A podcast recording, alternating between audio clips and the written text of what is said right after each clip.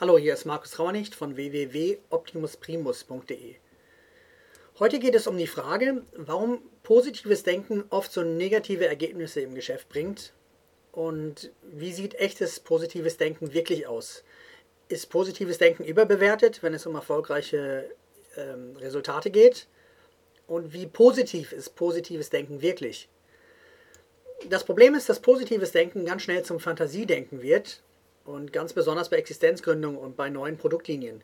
Und aus Panik negativ zu sein, weigert sich jetzt dieser ignorante Optimist die Macht der negativen Vorbereitung für sich arbeiten zu lassen. Das ist jetzt nicht negativ oder pessimistisch, sondern eine ganz stabile Grundlage für einen fundierten Optimismus. Man nutzt also eine negative Vorbereitung, um positive Resultate zu äh, bekommen. Das macht zum Beispiel jeder, der sich irgendwo bewirbt und eine Absage bekommt, der versucht herauszufinden, warum er eine Absage bekommen hat, um dann immer besser zu werden, um schließlich seinen Job zu kriegen. Das heißt, der nutzt die negative Vorbereitung, indem er mehrere Gespräche halt mitmacht, Bewerbungsgespräche, um nachher auch so gut zu sein, dass er merkt, das und das muss ich sagen, damit es auch nachher klappt mit dem Job. Und diesen gleichen Prozess nutzt man als Werbetexter oder wenn man einfach irgendeine Verkaufsbotschaft erstellt, um die entscheidenden Argumente zu finden man überlegt sich, was der potenzielle Kunde für Fragen und Einwände hat, um diese dann im Text abzuarbeiten. Und da man natürlich jetzt nicht die Möglichkeit hat, wie ein Bewerber von einem Bewerbungsgespräch zum anderen zu gehen, um dann besser zu werden, in dem ganzen Prozess muss man sich da einfach mal reindenken, in, was, in das, was der Leser wirklich haben will. Ja, man muss halt einfach, das muss halt einfach alles von Anfang an passen, wenn man so einen Text schreibt, weil man den Leser sonst verliert. Und das hat nichts mit Negativität zu tun, sondern mit einem akkuraten Denkprozess. Also negative Vorurteile helfen, eine sehr positive Basis zu schaffen, zum Beispiel indem man einfach alle Gründe sucht, warum jemand nicht auf das Angebot im Werbetext reagieren würde und dann auch im Text darauf eingeht. Das jetzt in negatives oder positives Denken einzuteilen, ist überhaupt nicht sinnvoll, das bringt gar nichts. Besonders im Network Marketing und in Strukturvertrieben ist es so, dass mit so einem gewissen stupiden positiven Denken der Realität ausgewichen wird das ist genau genommen eine Verweigerung, mit dem umzugehen, was wirklich ist. Zum Beispiel jeder erfolgreiche Trainer einer Fußballmannschaft bereitet sich ja auf alternative Spielpläne vor, wenn das Spiel nicht so verläuft, wie man es sich wünscht. Und das jetzt als eine negative Haltung zu interpretieren, das wäre schlichtweg falsch. Und beim Werbetexten wird genauso verfahren.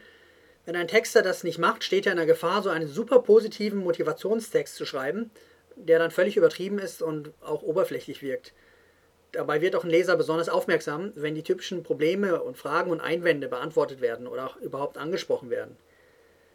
Und im Detail kritisch zu sein, um so die Macht der negativen Vorbereitung für sich arbeiten zu lassen, das sorgt im Großen dafür, dass man begründet sehr positiv sein kann. Es ist also ein grundlegender Teil einer ganz sauber durchdachten Geschäftsstrategie, dass man im Kleinen sehr pessimistisch ist und, und auf Details eingeht, um dann im Großen positiv sein zu können. Was mir auch immer wieder auffällt, dass diese gleichen analytischen oder scharfen Denkverhalten gerade bei Spitzenunternehmern vorhanden sind und auch im Marketing durchgesetzt werden.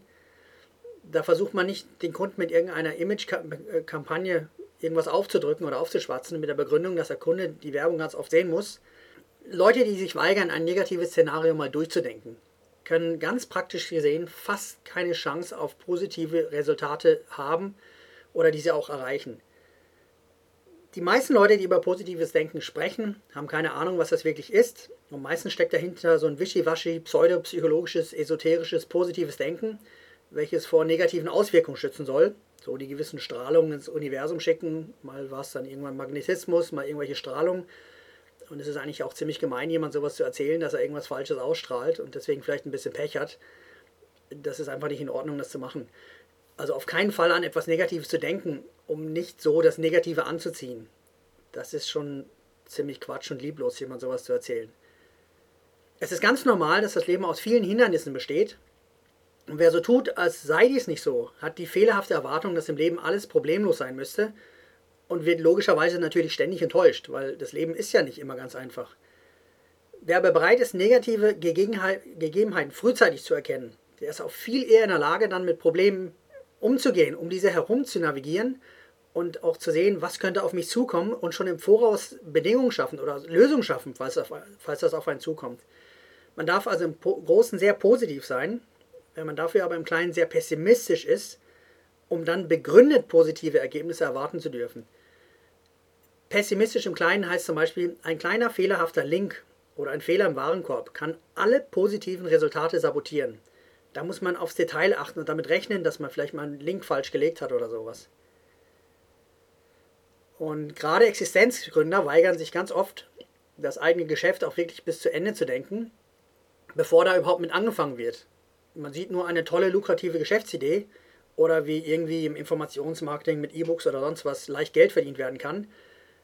Und man schaut sich nicht an, wo die wirklichen Probleme sind, wenn man zum Beispiel jetzt mit E-Books Geld verdienen will. Welche Probleme kann man dann produktbedingt Programm, ähm, erwarten oder was ist realistisch zu erwarten? Wenn Sie jetzt zum Beispiel einen Text schreiben fürs Internet oder für irgendeine Broschüre, dann muss man, dann muss man sich mit diesen negativen Einwänden und Fragen beschäftigen, um so auch in der Lage zu sein, diese nach und nach abzuarbeiten. Und das ist auch die Grundlage für ein positives Resultat. Das ist also wirklich positives Denken. Also wenn man das mal alles zusammenfasst, der kritische Denker sagt, ich muss anders handeln, ich muss umdenken und ich muss lernen und Wege finden, die zu mir passen. Und der scheinbar positive Denker, der weigert sich, Dinge so zu sehen, wie sie sind und sagt, komm, Augen zu und durch, Verluste hinnehmen und wir, es geht weiter und irgendwie, anstatt mal einfach zu überlegen, was wirklich Sache ist. Und dann stellt sich die Frage natürlich, wer denn jetzt wirklich der positive Denker ist, der jetzt wirklich begründet positive Resultat, Resultate erwarten darf. Das heißt, es lohnt sich zwischen einem echten und begründeten Optimismus und einem unbegründeten, gefährlichen Optimismus zu unterscheiden. Der Psychologe Martin Seligmann hat es mal auf den Punkt gebracht und hat gesagt, wenn die Kosten, also nicht das Risiko des Versagens hoch ist, dann ist Optimismus der falsche, die falsche Strategie. Also wenn die Kosten des Versagens gering sind, dann ist Optimismus angesagt. Zum Beispiel ohne Absicherung zu Bergsteigen, die Kosten des Versagens sind sehr hoch, Optimismus ist fehl am Platz. Oder mit Haifischen ohne Käfig tauchen, da sind die Kosten des Versagens auch sehr hoch und Optimismus ist auch hier fehl am Platz. Oder wenn ein Pilot sich nicht die Flügel enteisen lässt, da sind auch hohe Kosten des Versagens und Optimismus ist auch fehl am Platz sich aber neben dem eigenen Job woanders zu bewerben, da sind die Kosten des Versagens extrem gering und Optimismus ist angesagt. Und nicht das Risiko des Versagens ist ausschlaggebend, also wie hoch die Chance ist, dass man auf die Schnauze fällt, sondern die Kosten des möglichen Versagens. Das ist, worauf es ankommt. Und man muss ja auch mal genau sehen, man ist ja eigentlich gar nicht wirklich in der Lage, ein Risiko abzuschätzen, weil man ja sowieso eine rosa Brille anhat wenn man jetzt irgendeinem Unternehmen oder irgendeiner Unternehmung gegenüber positiv eingestellt ist. Man kann das ja fast nicht einschätzen, das Risiko. Es ist also viel sinnvoller zu schauen, was sind die Kosten des Versagens. Und indem man sich auf mögliche Probleme vorbereitet, werden die Kosten des Versagens und das Risiko reduziert, weil man frühzeitig nach Lösungen sucht. Also das ist eine sehr positive Herangehensweise.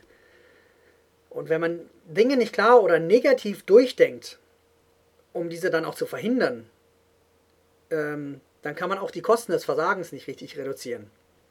Also ein echter Optimismus ist zum Beispiel, ähm, ein Flieger wird zum Beispiel enteist, also ein Flugzeug am Flughafen, obwohl es nicht unbedingt nötig wäre. Aber man sagt, komm, wir machen es mal lieber. Das ist ja auch der Grund, warum man eine Versicherung hat, um sich gegen mögliche Kosten eines Fehlers abzusichern. Kein Wunder sind es oft diese scheinbaren Optimisten, die so wenig erreichen, weil die es als negativ auslegen, wenn man mal ein Szenario negative Gedanken durchspielt, aus Panik, dass man dem Universum irgendwelche negativen Schwingungen entgegenbringt oder sonst wenn Blödsinn. Eine gründliche Vorbereitung schafft eine ganz gründliche oder echte Grundlage für den Erfolg.